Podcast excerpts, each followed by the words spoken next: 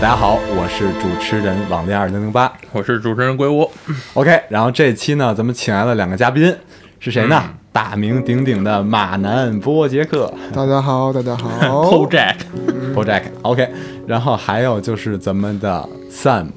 大家好，我是 Sam。对，Sam 是已经真的是好久没有来过了，确实声音还是一如既往的这么像声优。呃对我那我看好下面有那个之前 Sam 上过韩国那期嘛，然后下面有那个网友评论说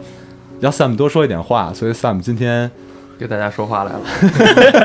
散步温暖。然后咱们言归正传啊，在前一段时间呢，有两个比较像现象级的电影，在这个中国大陆的这个院线市场也好啊，或者说电影发烧友这个圈子里面也好，都是比较受到关注的。这两部影片分别是什么呢？就是一个是华裔导演李安的《比利林恩的中场战事》，对，是的，另外一部呢就是咱们的本土或者说北京导演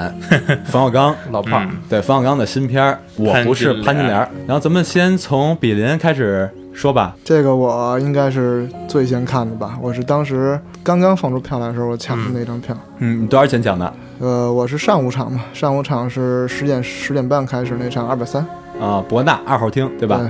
啊，在北京只有这一家，对，然后上海还有一个 SFC，好像是一号厅，那个会比北京的厅大一点。对对对，那是剧目。对对好，像全国就这两家有这一百，全中国就这两家，对，全世界一共只有五家能够看到这个 Real 三 D，然后嗯 Real 三 D 四 K 一百二十帧，啊，就洛杉矶有一家好像。嗯，亚台洲北就有三家台北一家，就就反正奇货可居吧，属于嗯这么一个状态。票价呢，也反正是我购买的电影票价之最了，顶应峰了。该也是中国影史最贵的吧？嗯应该是，对，也是我个人个人最贵了。嗯看场电影，带朋友去看场电影，晚上吃个饭花了将近一千块 钱，啊，这么一个经历。嗯，这么火爆，我还没看上呢，一直在等票，等票，一直等不着。然后，但是那个马南，你有没有看过普通版的？我没看过，你没看过普通我版没的看过，对，啊？那嗯我看的倒是普通版的，我也看过普通版的。嗯等于说呢，我是应该是把两个都看了。嗯，对我普通版是朋友送的票，其实要是朋友不送的话，我也准备看一下，做一个对比的。嗯，客观来说呢，从直观感受上来说，差别还真的是挺大的。其实这个《李安》这个片子啊，特别特别有意思在于哪儿呢？它的本身这个故事呢，我觉得我觉得是没什么问题的，嗯或者说我觉得这回不是说那么的完美吧，这个故事，但是我觉得作为一部水准之上，对对对，水准之上，水水准准之之上嗯上。所以说，但是呢，其对这部片子的关注点，其实这本身这个片子不是一个特炫技那种片子，就本身这个题材啊，它虽然带了一点战争，但本身不是一个特炫技题材。但是因为这回这个李安的技术突破，所以大家好像把这个聚焦的视点几乎都放在了这个一百二十帧，对一百二帧和四 K，然后三 D 的结合这件事上来说，嗯，我觉得它这个就所谓技术突破，嗯是这个电影的一方面的一个噱头。嗯它还有一个，它刚开始宣传的时候说这个，就毕竟它那个带有战争色彩嘛，嗯，说啊，好多人说哇战争片，但其实你看完了以后，发现它其实讲的不是战争，它讲的完完全全是美国的一个社会问题的一个探讨的一个片子。对。那做用一帮年轻士兵作为切入点，对，然后一会儿是在这种，呃，濒临崩溃的道德和生存都接受考验的战场上，一会儿对又是这种回归国内，但是这种这种一片祥和盛世的这种荒唐的世界的这种对对冲击比，强烈对比。对对对对，它是三线叙事嘛，家没人、自己的家庭一条线，中场一条线，咱嗯们战争。而且我觉得这部片子我那会儿看完了以后，我觉得哇，这还是还是我们安叔的老套路嘛，嗯，就是我发现他每个配角，我我是这么觉得啊，嗯每个配角他其实都是有用意的，他我觉得他是代表了美国一部分像这样的人，观点，对，对。但是我插一句，片子我看这个，因为国内影迷。嗯我靠！我的感觉就是我身边的，包括朋友圈，包括这些有影迷群什么的，嗯，嗯、怎么说，就有点为之疯狂吧，或者说有点，有点像这种高山仰止的状态，在在拜读的这种一种情绪，朝圣嘛，对朝圣朝基本上有点这种心态。但是我个人认为呢，这部片子本质上它虽然讲的是美国的这些事儿，但我觉得本来它这个方式其实还是很亚洲的思维方式。对，对，而且我我我关注李安这个导演本身，你会发现其实他讲纯美的东西讲的不成功，对都不成功。李安两个比较纯美的作品是什么？就一个是《绿巨人》，这个不用说了， 美美漫，这就美国文化的一个、嗯一个对一个一个很重要的一支。另外一支就是这个伍德斯托克，制造伍德斯托克，嗯啊对，那是讲摇滚乐，对吧？嗯对，这都是特别美的、特别美式的那种、那种、那种文化或者说元素，但是他讲的都比较失败。嗯，反而是玩个印度人的那个 求生啊，或者是什么，对吧？他自己包括这种跟亚洲题材的，包括这回比邻，我觉得这个方式其实不是特别美国人的那个方式。我觉得因为美国人可能就挺理解那个中间有一个他们中介那那个黑人那个状态，那个可能是比较典型美国人思维或者那种状态。这个比邻可能在那些或者说其他那些美国大兵更偏美国人一点，你说那个黑人，你是说那个制片人吧？对制片人，嗯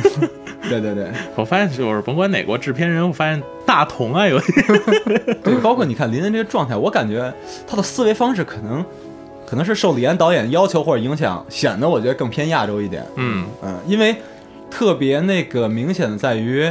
其实没有人提，但是嗯有一个跟这我觉得从题材上特别相似的片子，嗯就是伊斯特伍德拍的《永不倒下的旗帜》。啊，我、之前咱们在节目里面也说过对，他的两个片子是一起拍的嘛，《永不倒套下》拍的，对《永不倒下的旗帜》和《硫硫磺磺岛岛家家书书》，对，嗯日文叫硫磺岛的手指，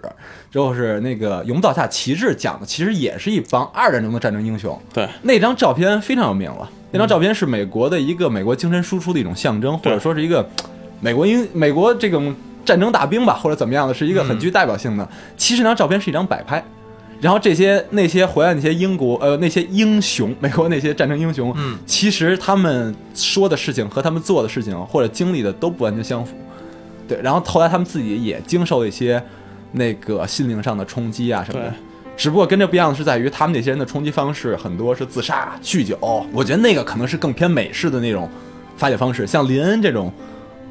我还是认为他带着有李安导演这种深深的亚洲的情绪，毕竟李安导演是二十四岁才到的美国。对，对， 啊，其实就跟咱们现在差不多大。从这时候去的美国，你想给你身上留下的这种亚洲烙印，我觉得是一生或者永远也抹不掉的这么一个状态。我想说两点，就是第一点就是说，为什么李安还是比较擅长于拍这种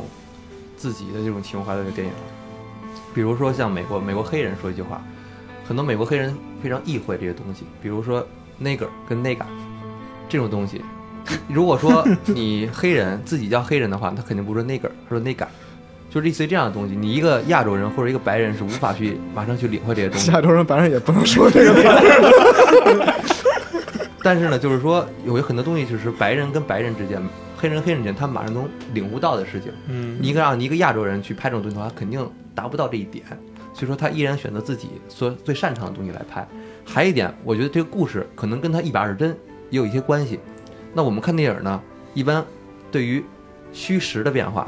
对于运动的变化会关注很多。但是，一百二十帧是什么呢？一百二十帧是我们一般看电影是二十五帧或者二十四四帧来看。对呃到二十四，对二十四，二十五一百二十帧呢，是把每一帧都拍得非常清楚，嗯那你叙事上会增加很大的困难。对就相当于我没有虚的地方，全是实的。他说到一百二帧这一点，我不知道马南有没有这种感受啊，嗯因为我看两版对比，给我的感受就是，首先说李安导演的这回这个团队绝对是顶尖的，这一点毛病没有。但就像你说的，因因为一百二帧和四 K 带来的这种特别细致、几乎还原的一种状态，让我感觉其实有的时候呢，有些，尤其是它。紧的景别还好，就是说紧的景别，包括像什么近景啊、特写这种，这种都没什么问题。但它一旦松下来，尤其是在那个体育场之中，好多我会留意到，让我好多留意到以前看电影不会留意的细节，比如说后景的群众，我就会给我感觉那后景群众演的就有点水，或者有的有有的水，有的过了，就是参差不齐。可能如果说你没有那么清楚的时候，其实你焦点一直放在主角身上，你是不会留意到那些细节的。嗯呃，包括那个咱们那个谢霆锋，我谢霆锋就跟我说过一点，他说这是他这辈子看电影第一次没找着主角在哪儿。就是他说他看有些镜头都是找半天人呢， 找半天没找到主角。当然这这是一个一个调侃了，跟我说的一个一个一个笑话。但是我就说，因为这种技术的革新，我觉得不管是从视听上，或者说从讲故事方式上，他嗯打破了，对对，应该是应该是有区别的，就是应该还是如果说以后这种这种格式、这种这种影片格式流传下来的话，从视听上和这种讲故事导演上的技一巧套上，新的方法。对对对，需要需要改进。我觉得也是为什么，就因为我们观众看画面看时间长了，会有一定的一个视觉的一个审美疲劳。那如果说我们把所有的画面都给你特别清楚、特别还原的话，嗯你的视觉疲劳会非常大。为什么呢？因为你会一直在看，一直在看，这时候你的重心会不在主角身上。这就为什么谢霆锋会说主角没有了，因为有的时候我们会用镜头、会用焦段来帮助导演或者帮助演员来更好的塑造这个人物。没错，但是如果说我们用一百二十帧或用四配来看的话，就过于清楚了。那嗯我们即使想帮助他的话，也会被其他的景外或者说应该虚掉的地方的人所影响到。这个时候，我觉得导演跟演员都会有，就是对他们的那个难度会上了一层。演员也会，就是因为这个时候你演员演戏肯定跟平常格数拍、平常帧数拍不一样，确实我觉得是这样的。嗯，对，肯定是不一样的，因为他连化妆都不可以，嗯因为他因为他非常清楚，你看化明妆显直接穿帮了，是对你甚至到就是他，因为李安在这个电影里，他放置了很多就是主观的人物的那个说话的一个镜头嘛，你就光当时一百二十帧的，你就看，就是他说话的嘴型儿的那一丝肌肉在那儿颤动，就看得特别清楚。这种东西就是你很难说它是好还不好，反正至少我看的时候我是出戏了，我就盯着他那肌肉在那儿颤，我看着像一个三 D 游戏似的。所以我是我我包括他那个在体育场，我当时一看，我觉得哎，这不就是他妈的高清电视的体育转播吗？嗯这这这给我就是这种感觉。确实，我我的感受是什么？我一开始，因为我先看了普通版的，然后又去看了咱们这个奇货可居全球五家三百多块钱一张票的这个这个四 D 三120呃不是三 K 呃不是三四 K 四 4K 三 D 四 3D K 一百二对三 D 四 K 一百二三 D 一百二，第一眼给我的感受是特别不一样，我确实从来没有看见过这样的。怎么说视频或者什么一个媒介，或者说这么一个电影吧，或者说是一个画面吧，说从来没有看过这么一个动态这样的一个动态画面。但是看过一段时间之后呢，就累了。对，一个是一个是这是看完之后，看完之后我跟我一起去朋友交流，就会说，确实比看普通电影对眼眼睛来说是要酸的，确实挺酸的。嗯，而那个眼镜儿也比普通眼镜儿要沉。嗯然后还有一个就是在看之中，看着看着呢，因为你那个新鲜劲儿过去了，你会发现其实我觉得也那么回事儿。我的对个人感受真的也就这是么回事儿很难说，至少从这个片子很难说这个这个技术它有继续应用下去的一个很大的价值，我是看不出来。或者我们换句话说，这个片子不让李安来拍，让其他人拍，后有没有什么大区别？就是我觉得李安本身自己那个风格，在这片中没有特别过多的展现出来。我我觉我倒觉得这个技术，这个技术可没有什么壁垒，可能就是或者说这个技术其实本质上就只是就是成本上的比例，对成本上的壁垒，因为因为是这样，就之前那个我包括影迷啊，就是我我这个微信里面有，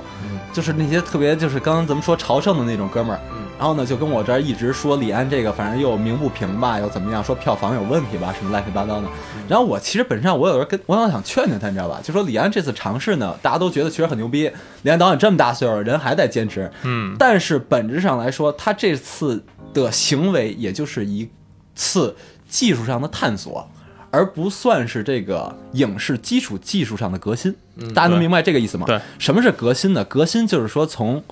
有声到无声，这叫对影视技术的基应，就是基础技术技术的革新从。二嗯 D 到三 D，黑白到彩对，从黑白到彩色，从二 D 到三 D 从二 D 到三 D，这种属于革新的一个状态对。它这个本质上呢，其实的原理跟之前的电影没有任何区别，只只不过把数值给提高了。对，所以它这属于探索，而且我觉得可能一百二十帧的话，也就是极限了，因为你再高，我觉得眼睛接受信息的也有饱和和上限，嗯你再高的话就已经高出上限，可能就没有意义了。其实我觉得一百二是否都会有高出上限的部分了应该是我觉得其实最合适的。我如果这个技术就是高帧数以后会推广的话，可能先是从比如四十八，像《霍比特人》就是四十八，包括六十。 60， 60对这个都是应该是比较容易试水的地儿，一百二十它一下有点冲的太猛了，确实其实我看这个片子，因为我是确实一个时间关系，我也没看，没去看这个一百二十帧。从技术层面上，我确实那个我也没法去说它是好还是不好，因为我确实没看。嗯不过最近就是我发现有一个现象，我不知道你们有没有这种感受，就是最近开始就是各国的导演哼嗯，都在开始去探讨，就是自己国家自己所处在的这个社会中存在的问题。所以就是最近社会题材的片子最近涌现的还比较多，像之前看的就是咱们应该都看过的美剧《罪业之奔》开罪始，业《罪业之奔，嗯罪业之奔》，然后到比林恩，然后再还有咱们一会儿还要讲的，到中国到冯导这边的潘金莲，我不是潘金莲，啊嗯，就是这种社会题材的涌现，我觉得现在就是导演们都开始去关注了。因为这确实就是都是探讨了这种就是社会群体之间的割裂性嘛。你看林恩这些人是战争英雄，对吧？嗯回来之后这种黄袍加身也好，啊或者一个其实他们就十几岁的一个小孩儿嘛，咱们对，直白的说，就大学生、大一、大二、大学生吧，也就这么一个年龄。一个小孩儿回来之后就成了这个这个跟真命天女组合啊一起 对，又号称又能每个人领十万美元的这个呃电影片酬，嗯，啊，总之就是一下就活在梦里了。然后，但是当那些像那个那个老板，像那个资本家、那个老板，把他们梦击碎的时候，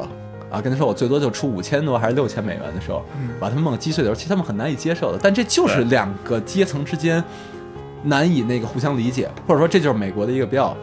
一个很现实的问题，对吧？包括他们自己在自己聊天的时候，有一场戏我记得特别清楚，他们俩去抽烟去了，有一个那个他战友那哥们儿带他们去服务抽生，对，一服务生，那服务生说。我没准儿也要加入这个嘛，说我，对然后说是为了给他多少钱，不是，其实因为就是林恩这个英雄，咱们不说他诞说诞生可能也不太确切啊。之所以能有林恩这样一个人，然后他能变成英雄，他的起因首先就是荒谬的，他是为了就是砸车，砸人的就是曾经的姐夫的车，然后自己后来没办法去当兵了。首先，这个就是他去入伍的这个原因就很荒谬。确实。哎，这点让我我你说到这点，我突然想到，我觉得有点像出租车司机那种 感觉，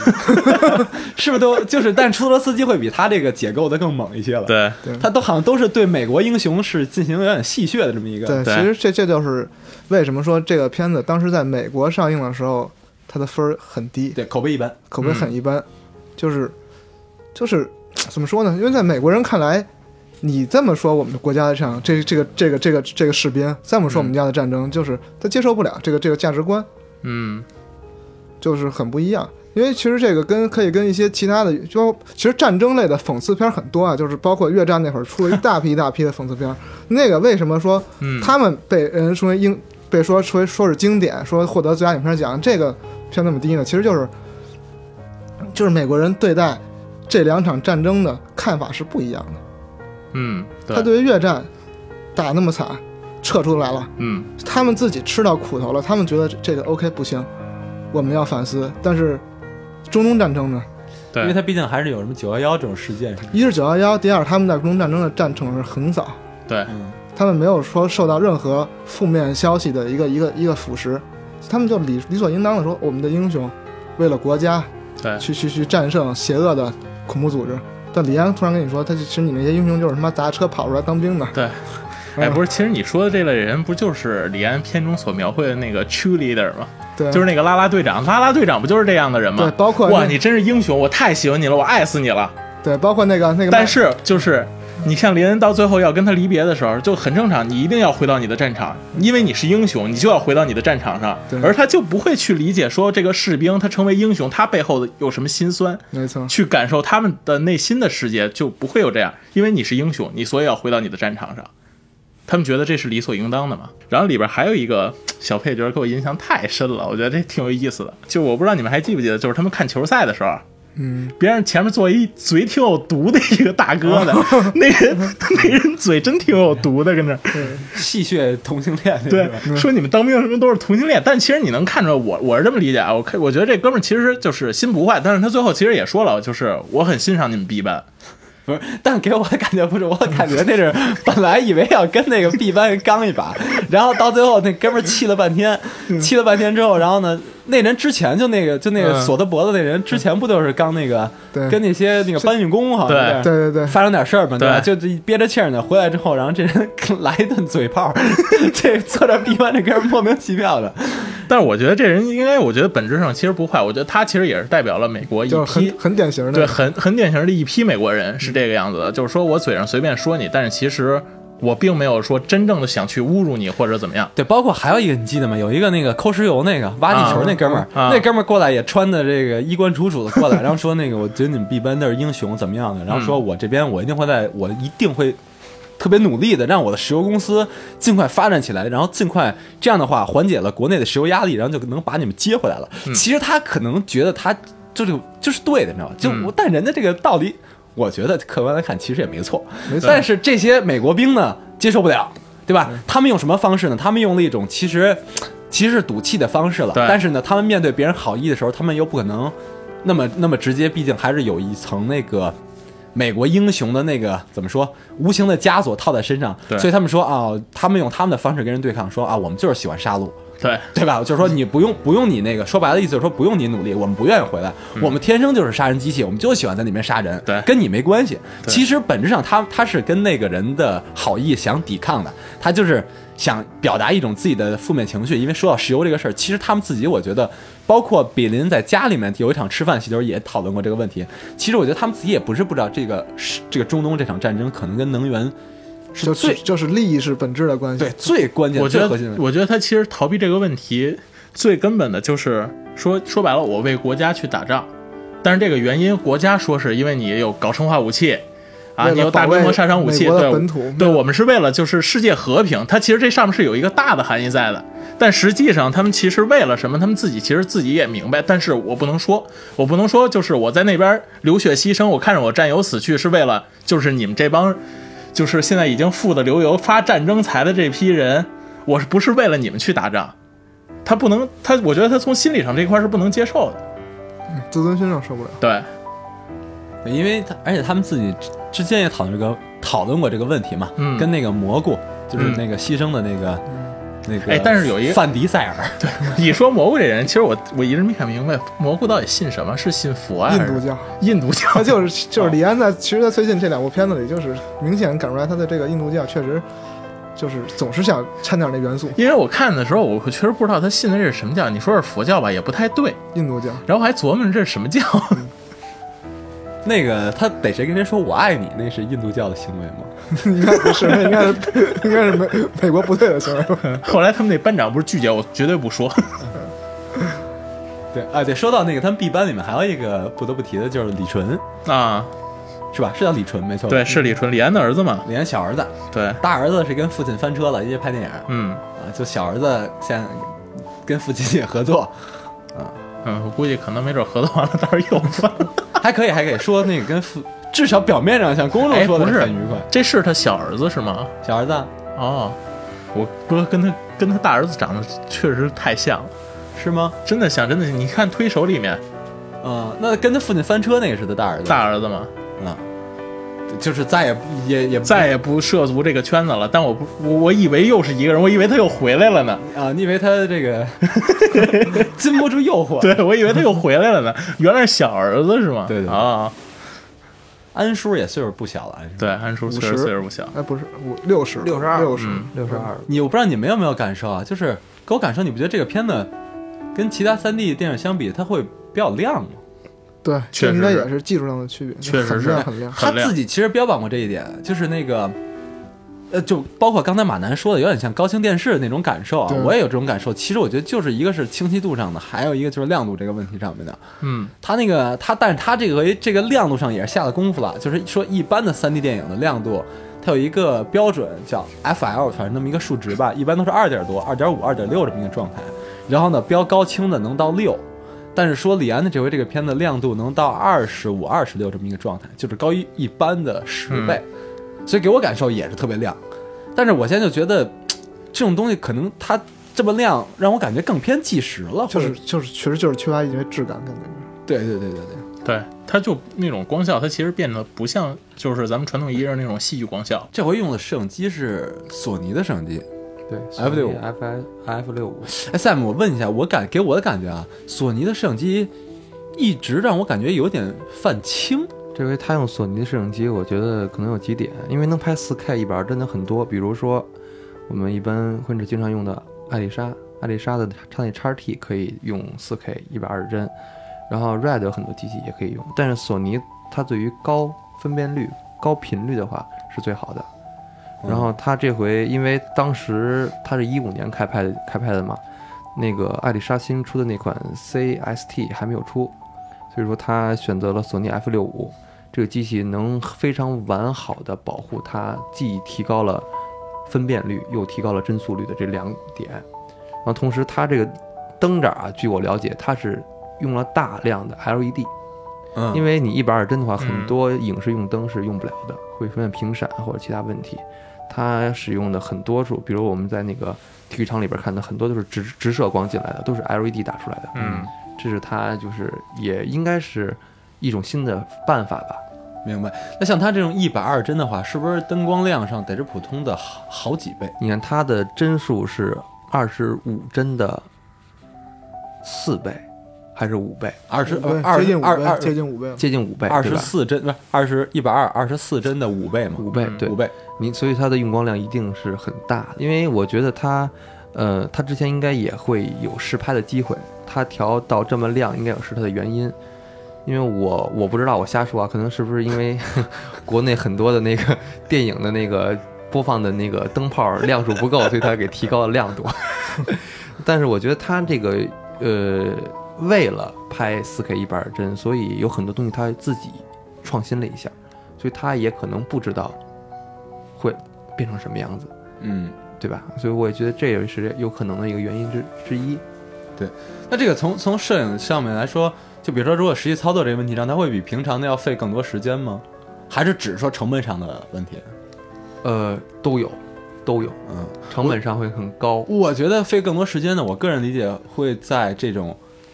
就是全景，或者说你带到越多的这种空间或者元素的地方。因为你看它实了嘛，对，你看的嗯实，所以你不能糊弄我，就是你越来越难糊弄了。它费时间是费在演员上。其实机器是一样的，机器我们比如说啊，我们呃拍两 K 二十四帧，是跟拍四 K 一百二十帧，摄影师是同样的方法去拍的，嗯，但是在运动上跟演员的那个走位上，呃是需要下更大功夫的。嗯因为这样你观众会看到每一个细节，所以你肯定不能说再像以前一样，我把光孔放到二点零，用一个八五头把后边虚的非常非常虚，嗯这样的话就不可能实现了。就是他肯定在演员排位上跟这上面会下很大功夫，花很长时间。嗯明白。呃但是给我感觉，我的直观感受啊，反正，呃，因为包括西兰，嗯就西兰那个艺术编导演，他也是一直用索尼的机器。嗯反正我的直观感受上，索尼的机器成像的效果和那个艾丽莎嗯，其实区别还是挺大的，就是从感觉上面来说，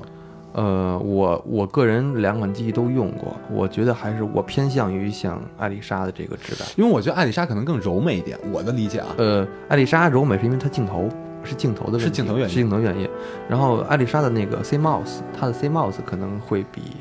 索尼的机器要好一些，就是它的感光度、感光元元件上来讲会好一些。但是索尼，呃，靠的是它的高频率跟高感这两点，还有它的色域。这几点是索尼是日本这个机器一直所比较好的一点，咱说是在数字技术，就是等于说到了这种数字摄影时代的，索尼会做的更超前一些。对对对从，技这术角度来这讲三点会一直会比较好。因为我现在发现越来越多的导演，包括大导演，开始尝试用这个索尼的机器了。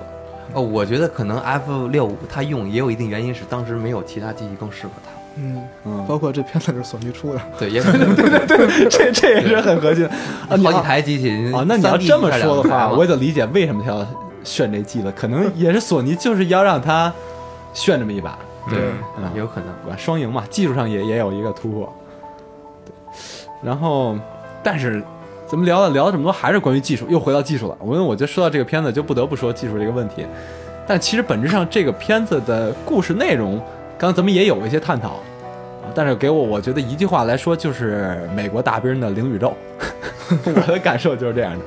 啊，肉体上是想回归美国本土，嗯，对吧？然后想跟那个他自己也有过这样的独白嘛，说就是我就想那个跟那个 Pretty Girl 就那个啦啦队员一起，然后在房子里面还金毛，你记得吗？那个嗯幻想、嗯还金毛，就典型那种那种美广国家庭嘛，美国家庭广告里特别标准那种，就是有一只金毛，然后门口一个草坪，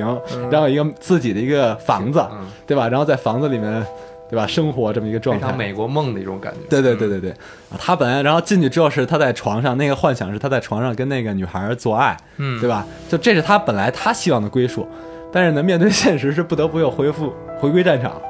啊，这是我觉得本质上其实讲的是一个男孩儿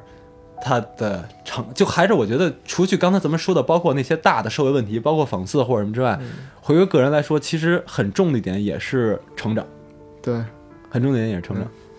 我我最近看了一个呃短剧啊，叫《黑镜》嗯嗯第三季，其中有一集是讲的是一个呃应该是二零黑镜好像是每个故事都是单独分开的，对对独对单独的一个故事。对，每但是它一是部大的那个科幻背景差，对对相差不大。啊对他他嗯这一集讲的是什么呢？讲的是一个雇佣兵形式，就是说这个世界上有两种人，一种人是呃非常肮脏的一种人，就是他们患有各种疾病，艾滋病各种病都被查出来了；另外一种人就是为了保护这个国家，比就是血液里边非常纯高的一种人。然后呢，嗯、这个故事核心是什么呢？这故事核心就是 这个政府派了一堆人去剿灭这些血里边非常肮脏的人，然后有一个黑人大兵。他就发现他在一次行动中，嗯，自己的眼睛被激光笔射了一下。这个激光笔就是那些所谓的血液里边不纯净的人，他们造的一种一种仪器。那他发现，其实他所谓的看的这些血液不纯的人，这些面目面目非常可怕的人是，呃，这个当地这个他们国家这个公司给他们安置的一种内电波、脑电波。然后他们脑电波里边都是什么呢？就是刚才我们李安里边说的，跟自己的媳妇儿在床上做爱，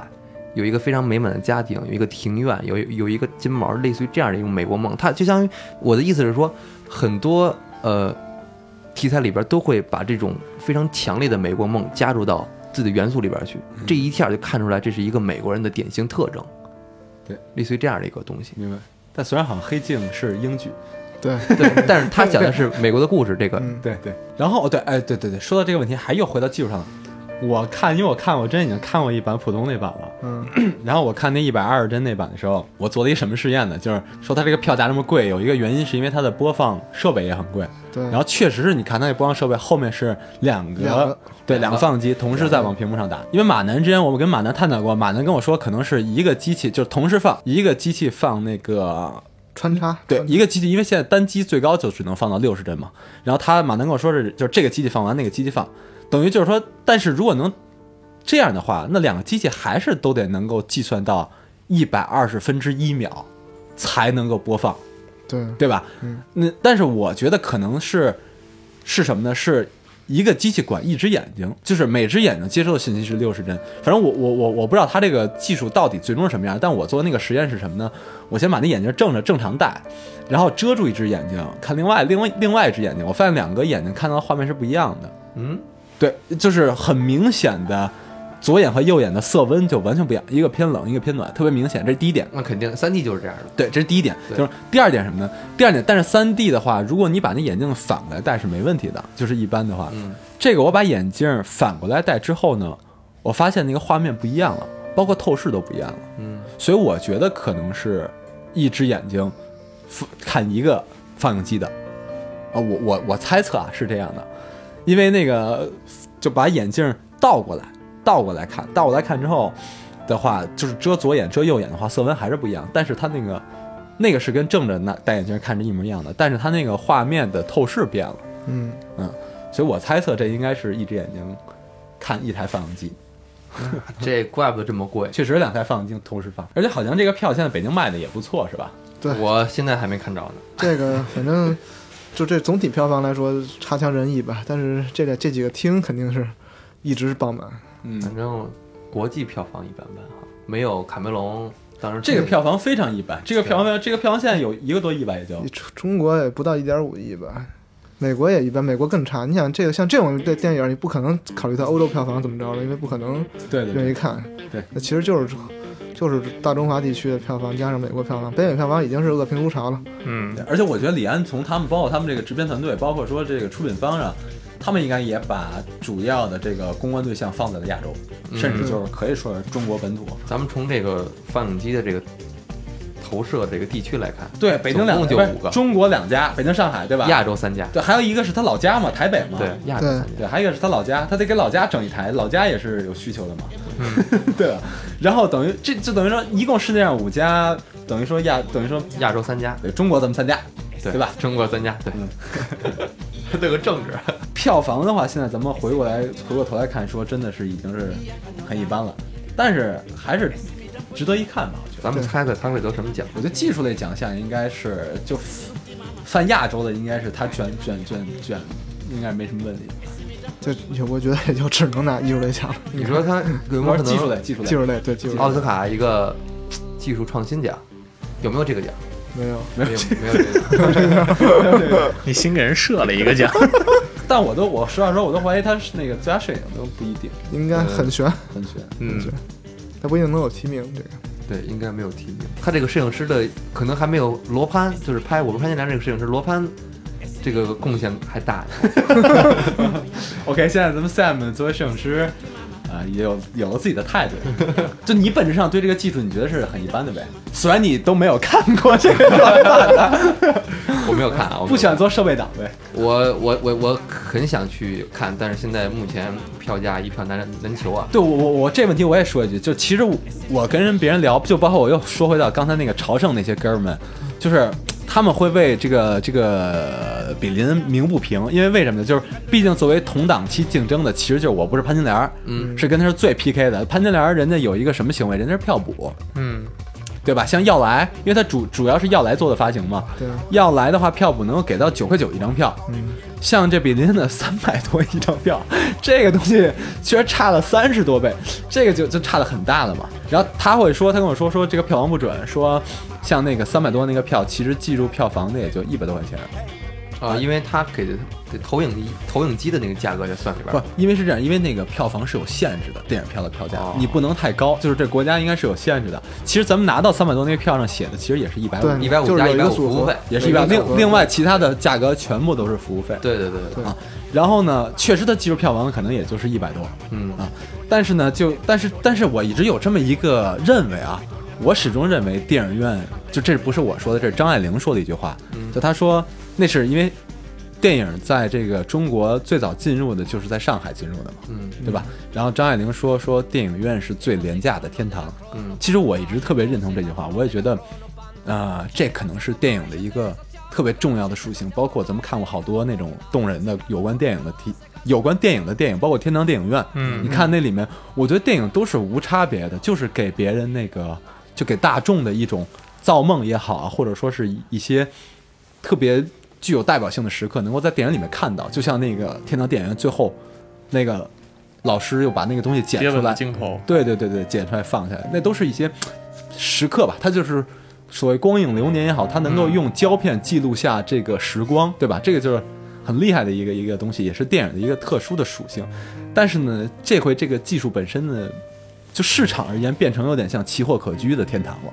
给我的感受是这样的，就一票难求，而且票价很贵。总之，能够看到的在全世界都是少数，所以我我我觉得，就这个行为本身呢，呃，我不是说李安的探索有问题，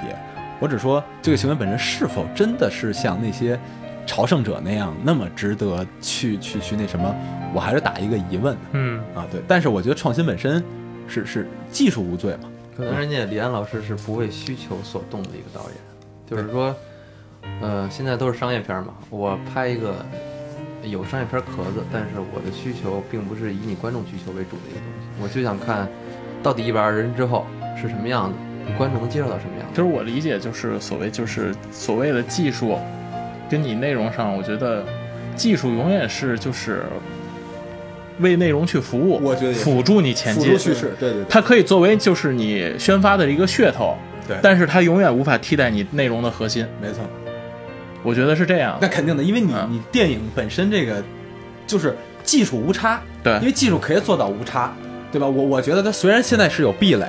但是呢，你本质上来说，你随着时间发展是可以做到无差的。嗯，但是经典之所以是经典，是在于那是有差别的，是在于对个人的东西，对，那个呃是是是真正最最核心的这个东西嘛，还是故事上的，对吧？嗯你你这个技术，你随着时间推移的话，就是慢慢变得无差，甚至变得落后。没错，对，但是你可能今天的电影人一一样做不出来戈达尔啊，或者特里弗啊，或者说嗯在之前的那些大师那个时代他做出来那种想法那样的东西。咱们也说一圈儿，嗯啊，然后我觉得比邻咱们聊的也差不多了。其实你看咱们聊这个电影也会发现，其实它的剧情我们很少聊。也不是对聊的不多，因为其实都看得懂，首先对哎吧？对对第二是我觉得它的这个题材呢，从题材到内容上都不新其实不算新颖了，对或者说很不新颖的了。对，对，所以其实咱们聊来聊去，还是就是说它技术上的对技术上这些。OK，那还有一部同档期跟它竞争的，刚才咱们也提到过了，在技术上呢也进行过影史史无前例的探索嗯尝。试同时内容上也非常的嗯，内容咱们待会儿再再聊，是是是内容咱们聊啊，嗯这就我不是潘金莲儿啊。然后这部片子它也是技术上来说，呃，最具代表性的就是圆形构 图嘛，对我吧们？先哎祝贺方刚导演获得了第五十三届金马金马奖奖啊最佳导最佳演。导演，嗯是，其实我 我是不知道你们看的时候怎么样。啊我去电影院的时候，我刚开始看的时候，我给你大家讲一挺有意思的事儿，啊，这太好玩了。 我刚到电影院，嗯现在就是咱们大陆应该每家电影院播映前都是，啪，演员准备好了吗？啊，对对对对，是都是这个，就从这一刻就啪，演员准备好了。我边上坐了一四十来岁的一个中年人，你知道吗？一个大叔，然后带着他的妻子还有女儿过来看这部电影。嗯，从啪，演员准备好了吗？然后大哥开始睡，这时候就已经睡了，你知道吗？然后一直到就是他第一次去县城，嗯就是李雪莲第一次去县城上访的一个上访的时候，大哥醒了，然后问问他的妻子演说员。了，这个讲什么了？他妻子告诉他说，嗯，这是演一上访哦，然后看了可能也二十秒吧，然后我就又听见那呼噜声了，你知道吗？嗯，你这观影效果真够强的。 是真的。然后后来等到结束，最有意思的是结束的时候，我看到就是我去拿停车券，又看到这一家人了。然后这个就是女儿跟他那个妻子在讨论这部电影，然后这男的也参与到讨论当中，当时就说了一句话，嗯，我觉得这电影拍的挺好的。好嘞。 这只是有意思的一个插曲啊，但是要我来九块九搞的， 我但跟你但说，我跟你说，这就是为什么那种家庭电影那个票房牛逼， 就是这个原因。我跟你说，其实这就是一个好好玩的一个小小插曲啊。但是我看这个，我不知道你们感受怎么样？看这个圆形构图，我刚开始看的时候，好很多画面我都觉得这像一个什么商标，像嗯个 logo，你知道吗？我总有那种感觉，有点跳往外，嗯，那你呃，那鬼舞是觉得这个不舒服是吧？就是也不是不舒服，只是有点跳，就是太像商标了。它圆形构图，咱们看很多商标圆形构图，确一个实，商标上面一头一个人的头像，老干妈或者怎么样啊？对，什么老干妈，什么曼秀雷敦啊，就如如此如此很多。我我觉得你可能是当时你的幻想能力比我们要强 吧，我没有想到什么万秀雷。你光你光想老干妈了是吗？觉得可能饿了。啊，Sam 觉得呢？Sam， 我还是很喜欢的，我觉得，嗯，它这个，我觉得啊，它为什么？ 咱们首先说这个拍摄地点啊，它在婺源，嗯，一开始，但是这个故事的原型是在河南，嗯嗯，然后他们这一组一行人啊，摄影师、导演，还有那个刘振明老师，这这个编剧老师，他们都去河南去看景儿了，发现当时他们写这个原型的时候，这个景儿已经不复存在了，嗯但是啊、这时候那个摄影师罗攀可能想了一个主意，说我们要不去婺源看看，然后这是摄影师提出的摄是影师提出的建议。然后去婺源看景之后，他们可能同时也在讨论吧，因为冯小刚跟罗盘都比较赞同这个原构图的想法。然后结果发现这个婺源的景色非常适合这个原构图，嗯因为我们看很多唐，尤其是唐朝的时候那个画儿，艺术品，嗯对，它都是以原构图为主的。就这个时候，我觉得就是就开篇的第二第一个镜头不能，第二个镜头是李雪莲乘船是，乘船到码头，这个镜头把我给震了，太他妈漂亮了，嗯太漂亮了。这个镜头好看在哪儿呢？就是说， 它使用原构图避掉了一些我们正常，可能说是边宽银幕镜头、嗯，长方形构图、正圆构图所没有的东西，它会让我们的视觉点集中嘛，集中，嗯，并且忽略掉一些没有必要的情节对，跟跟关联。这个我是这个我觉得非常难得，嗯，就省美术了呗，嗯确实，这更需要美术，我觉 得更需要美术。对就是做的更小范围更精。对，嗯而且它这个有一个壁垒在哪儿，它不能拍近景，确实，对，不能拍近景。这个也没有，这个全片也没有。然后它用的镜头是什么呢？用的镜头是非常老的一款蔡司镜头，Super 一点三。然后我看过一个专访，罗盘老师的专访，说为什么不采用什么，比如说 M A 呀、M P 之类的这种很好的镜头？他说我想成就的就是我想呈现出来的这个效果是，不是那么锐的一个效果，是一个更加朴实、更加不那么圆滑的一个效果。所以他采用了一款老镜头。我们知道镜头用时间长了之后，它的镀膜也好，它的那个镜片也好，都会产生一些细微的变化。嗯它用这个镜头来展示一个原构图的一个风景，会非常的好，会比一些非常锐，比如说像库克镜头，或者说像一些呃 MP 镜头要展现出来的更加的呃让色彩饱和一多，饱和一些的一个效果。我明白，是不是就是让它的每个数值或者各方面都不没有那么精确，没有那么这个都不那么棱角分明。对，都不那么不那么锐，对，嗯嗯是这个意思。这个原先构图的设想是罗潘啊，还罗是罗还是是冯小刚冯导啊冯导提出来的。然后罗潘说：“我能帮你办到。”他们先拍了一个十五分钟预预告片，也嗯不是预告片，先拍了一个样片，嗯嗯发现哦怎么来拍，因为这个原构图是不能拍近景，是他们拍完之后才发现的，对对吧？因为原构图拍近景之后，你发现你的构图、你的整体的一个视觉感感官都不一样了，所以他们都是拿很广，比如三五或者二十四镜头来拍，即使是拍近景，也是拿这些镜头来拍。嗯，就是，然后这个据我所知，这个艾丽莎艾丽莎，艾丽莎她牛在哪儿？她有有一场戏是那个市长，新市长，就是张嗯嘉译老师演的这个角色，来他家里来，来来下访嗯是吧？来来来来看他切红肠儿，切红茶，然后结果妈妈做的，灯灭了，嗯灯灭了，我们看他就是靠一盏烛灯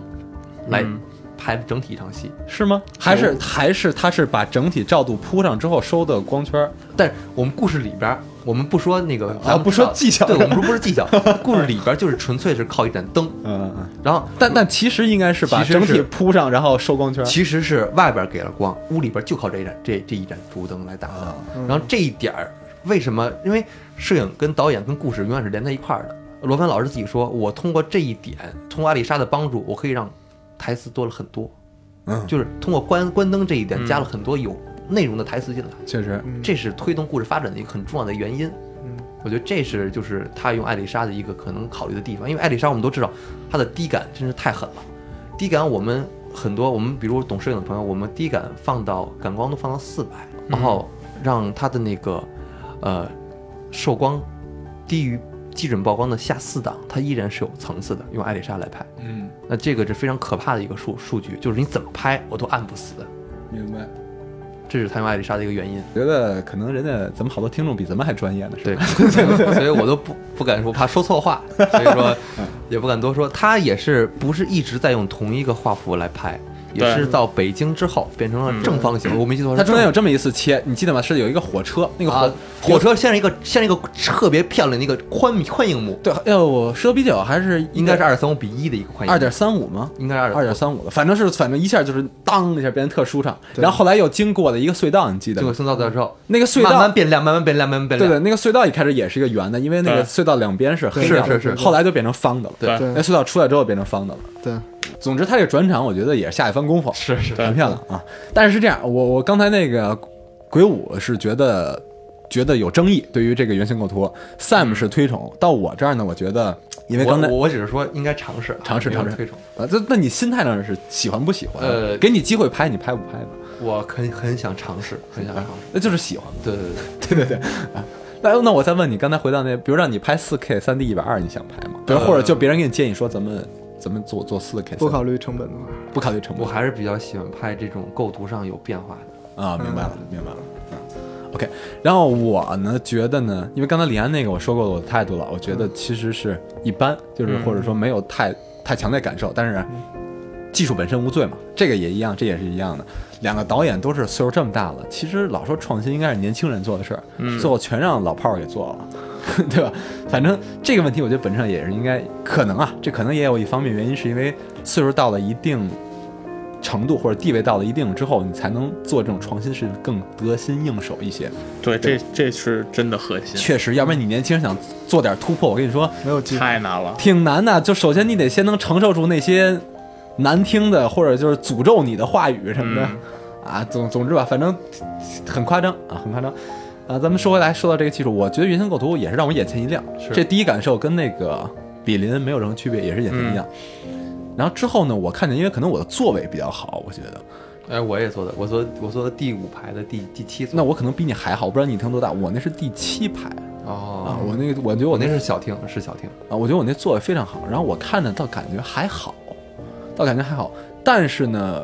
我不知道这算不算它的辅助叙事的戏剧效果，就等到最后那个画面一下变成那个变成宽银幕之后，我是觉得哇， 还是那个变成宽银幕看着舒服，你知道吗？对对对，我也会觉得突然，哎，那拍的很很很舒服。绝对是那变成宽银幕对对对最后那一下让你变得心情特别舒畅，特别舒服。但是它是它拍圆之后，并不影响你的一个观看的一个一个。对，反正剧情看得很清楚，一点不受影响的，而且我也觉得也没有受什么太多干干扰对。但是还有一种感受就是跟那个一样，跟那个比邻一样，眼睛也累，也酸。就我我用也是一朋友说看比林那个是看完之后眼睛反正就感觉跟看本书看书那感觉似的，就很辛苦。看这个呢，说看多了原型构图容易得斗鸡眼儿，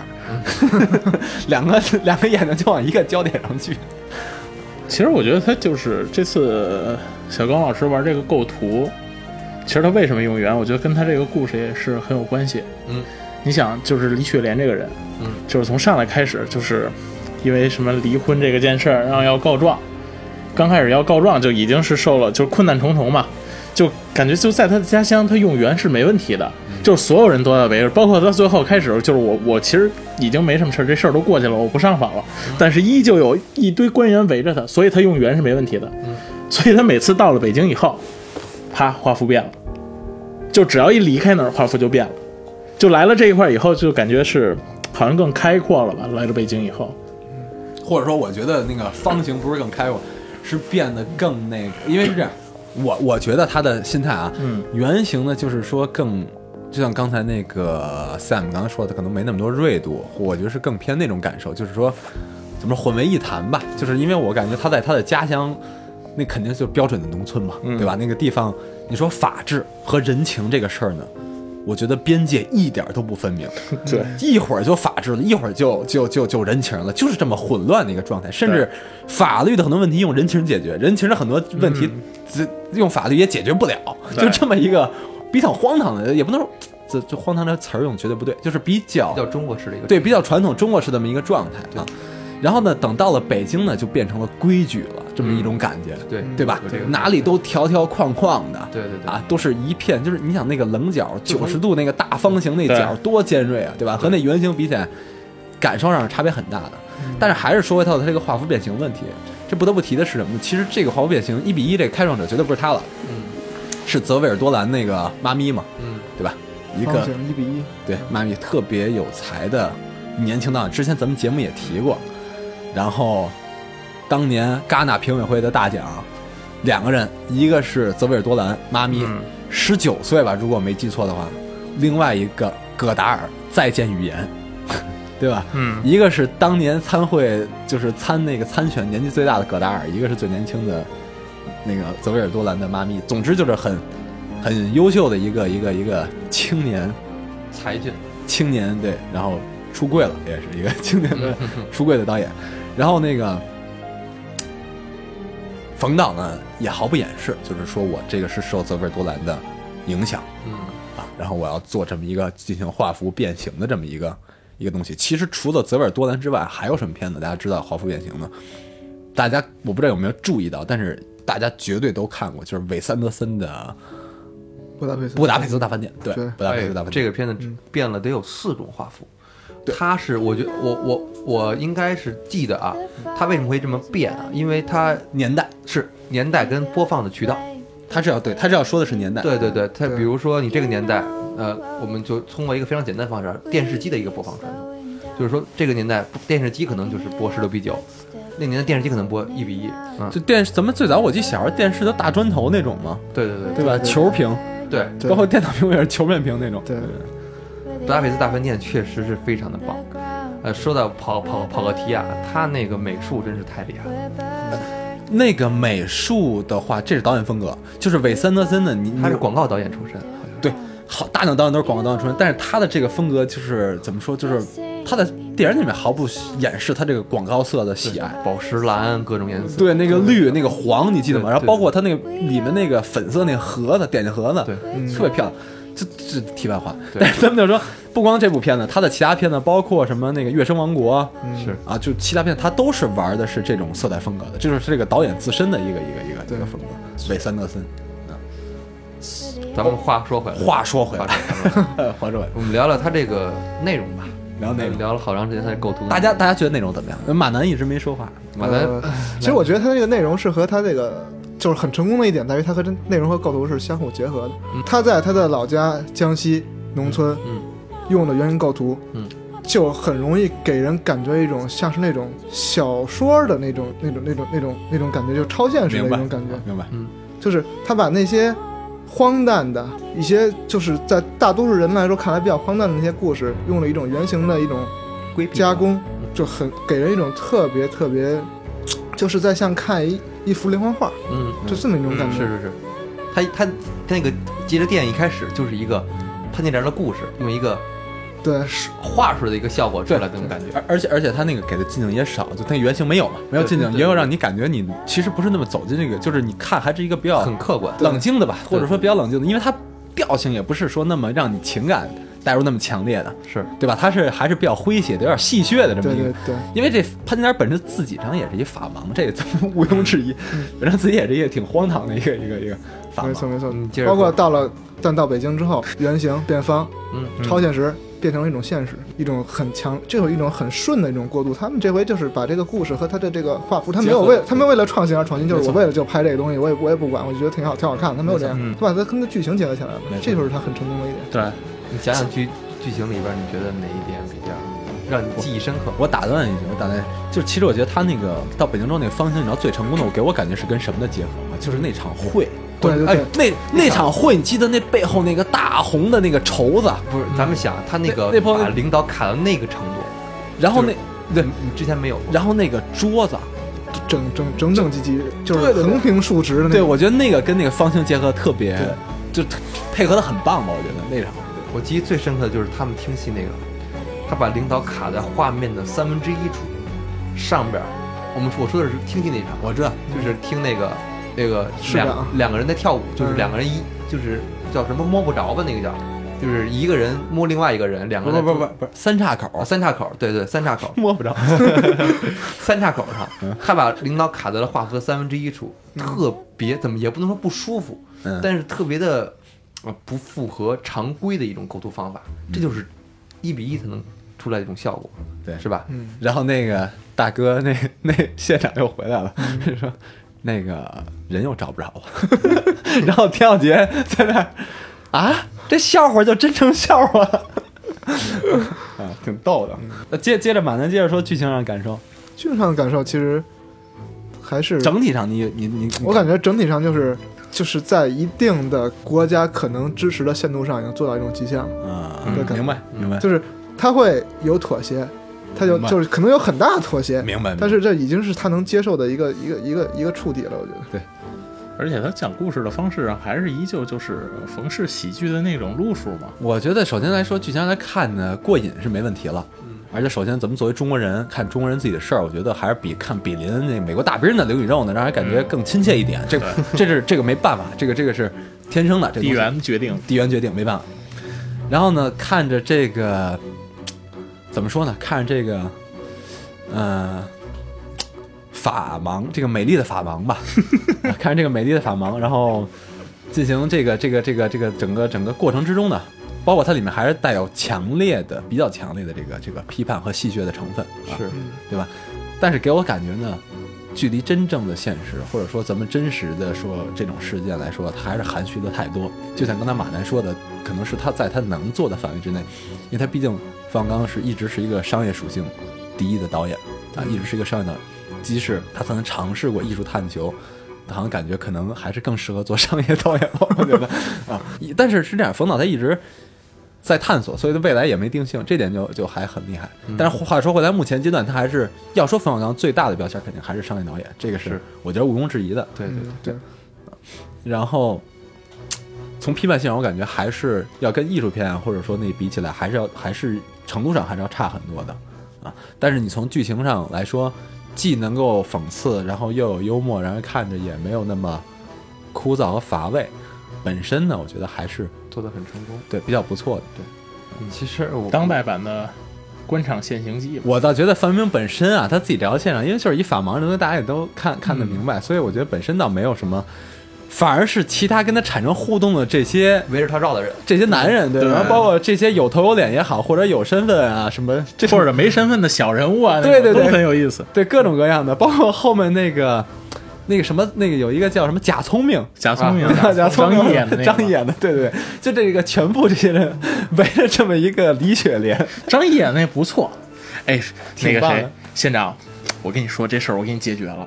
对。但是我我还是要求进步 的嘛，我这人就不喜欢给人添添麻烦。烦，我就啊不 喜欢给领导添麻烦。我而且我我我对组织上，我就还是要求我要进步。对，找一哎不对对，话说回来，咱们之前屁股打，之前咱们那个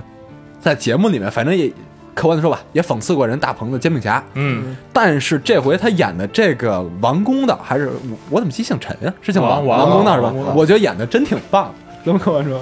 我觉得挺挺有意思的，他这个王公道演得大表姐， 对对对，从程度上，然后从这个方式上各方面，嗯，火候我觉得都不错。说到这个，大家我不知道有没有看过一片子叫《荒蛮故事嗯看过，看》啊，有《荒蛮故事》，我觉得《荒蛮故事》里面有一个跟这个情节其实挺像的，就是里面有一个小爆炸，你们记得吗？嗯那个小爆炸，但是那个不一样在于他的身份，他是一个爆破师，嗯一对上爆破桥嗯上来就炸一个大坝在那儿。然后他是因为什么呢？他因为他买面包去还是干嘛？然后车被拖走了，之后他就想把他车找回来。他找到回来车这个问题上之后呢，一路碰壁，就每次他想那就是说他觉得这个判罚有问题，他想嗯就这个判罚而言呢进行讨论，或者说这个申诉的时候呢，又要让他增加更多的成本，最后成本一路多到什么呢？多到他把工作都给丢了。老婆小孩子都都跑了，对，老婆孩子也说你这个人有点问题。 最后这个人呢，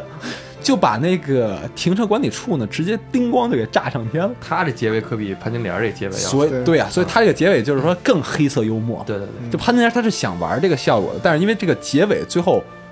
我因为我觉得黑色幽默的结尾特别特别重要，你必须得黑色。嗯，他这个结尾其实不黑色，我觉得。对他把扬起来，结尾其实是吧？对，但是那个刘震云的小说是黑色的。嗯刘震云的小说跟这个区别在于是最后他们俩又在面馆相见了，那没问题，就在北京。但是嗯是这样，那哥们儿是要就一开始被开除那县长嘛，嗯就周撒那哥们儿名字史民，那哥们儿他要呢，他他要去哪儿去去赶一个牌局，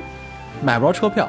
最后他在那火车站说：“我要上访。”直接来了哥几个给架走了， 好吃好喝就给拉回家去了。那是刘震云最后就是他也学会上访这招了，嗯对你知道吧？嗯这刘震云小说最后的结尾，但他这个结尾呢，给改的就是说没那么黑色了，幽默呢保留下来了。它中间也有一些幽黑色幽默的桥段，包括去黄山那些人围着团团转，包括这整体上都是黑色幽默。就黑色幽默本身上，我觉得是跟荒唐这是是是离不开的，对，嗯对对吧？跟荒诞这种这种讽刺，对荒诞，因为荒诞而而讽刺嘛，对吧？啊，因为荒诞而产生这种讽刺分不开的，但它的结果上跟那个《荒蛮故事》比起来，就从黑色幽默的角度来说，或者从深刻性，或者说从讽刺性角度来说，都弱了太多。对荒蛮故事不错啊，他其实最后结尾这块，我不知道就是你们怎么看啊？我其实有点看不太懂，我没太明白他想说啥。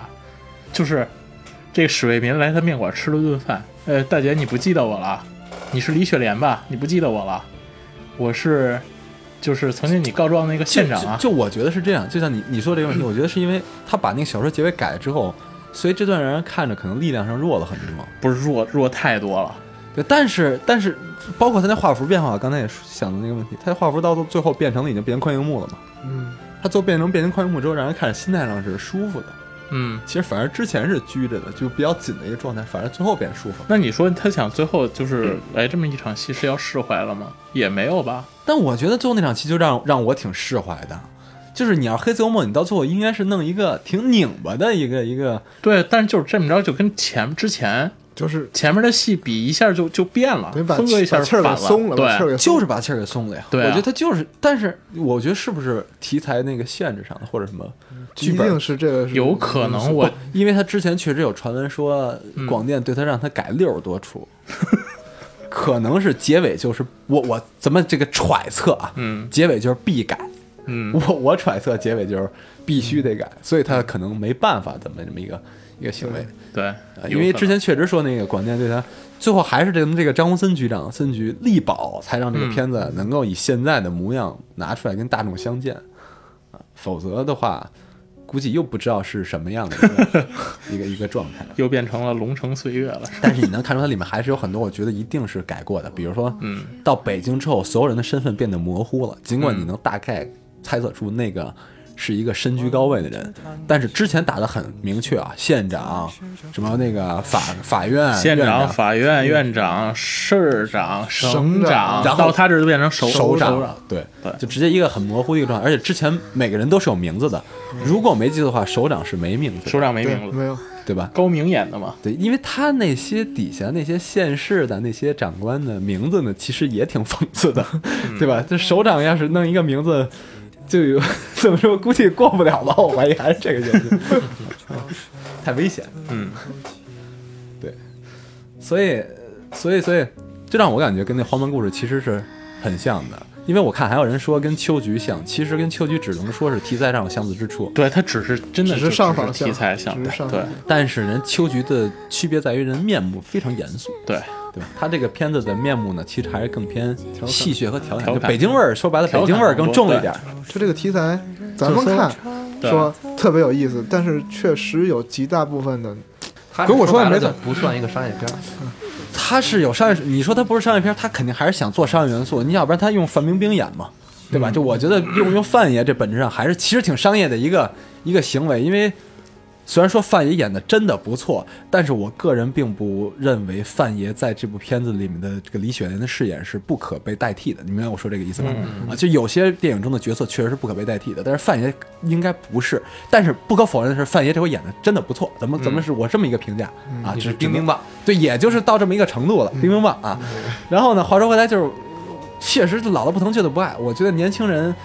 呃，对这个不太感兴趣啊，对这两个反思的也好，或者没有对没有同感、身临其境的这种感受，可能不太感兴趣。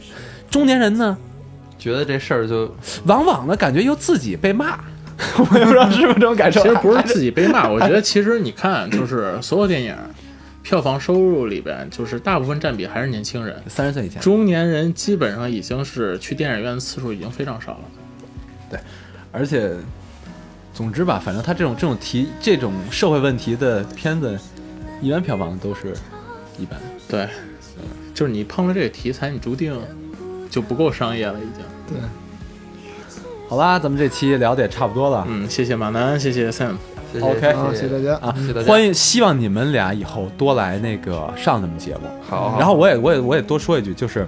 我们之前那个节目呢，确实更新上在时间上面有点问题，然后我们以后一定会尽量的保证，因为我确实翻看咱们那个下面的留言啊，包括。其实咱们很多那些，因为都都会看嘛，从嘉宾到主持人什么的，下面很多那个一直在留言的那些粉丝，或者说比较铁杆的那些粉丝，每次都是出节目第一一上来就开始听那些粉丝，大家重复最多一句话就是还不更新啊，什么时候终更新于更新了，要不就是就怎么像小骗子一样？然后说 还有人说过，之前说有听众说不要那个欺骗，就是或者说不要伤他们的心，咱们到时候又废纸了呀，或者怎么样的，半途而废了呢？我我们们 绝对不会太久，对，我们一定尽我们最大的所能，对去把这个鬼马电影做下去，然后并且保证让观众听的也听众听的也。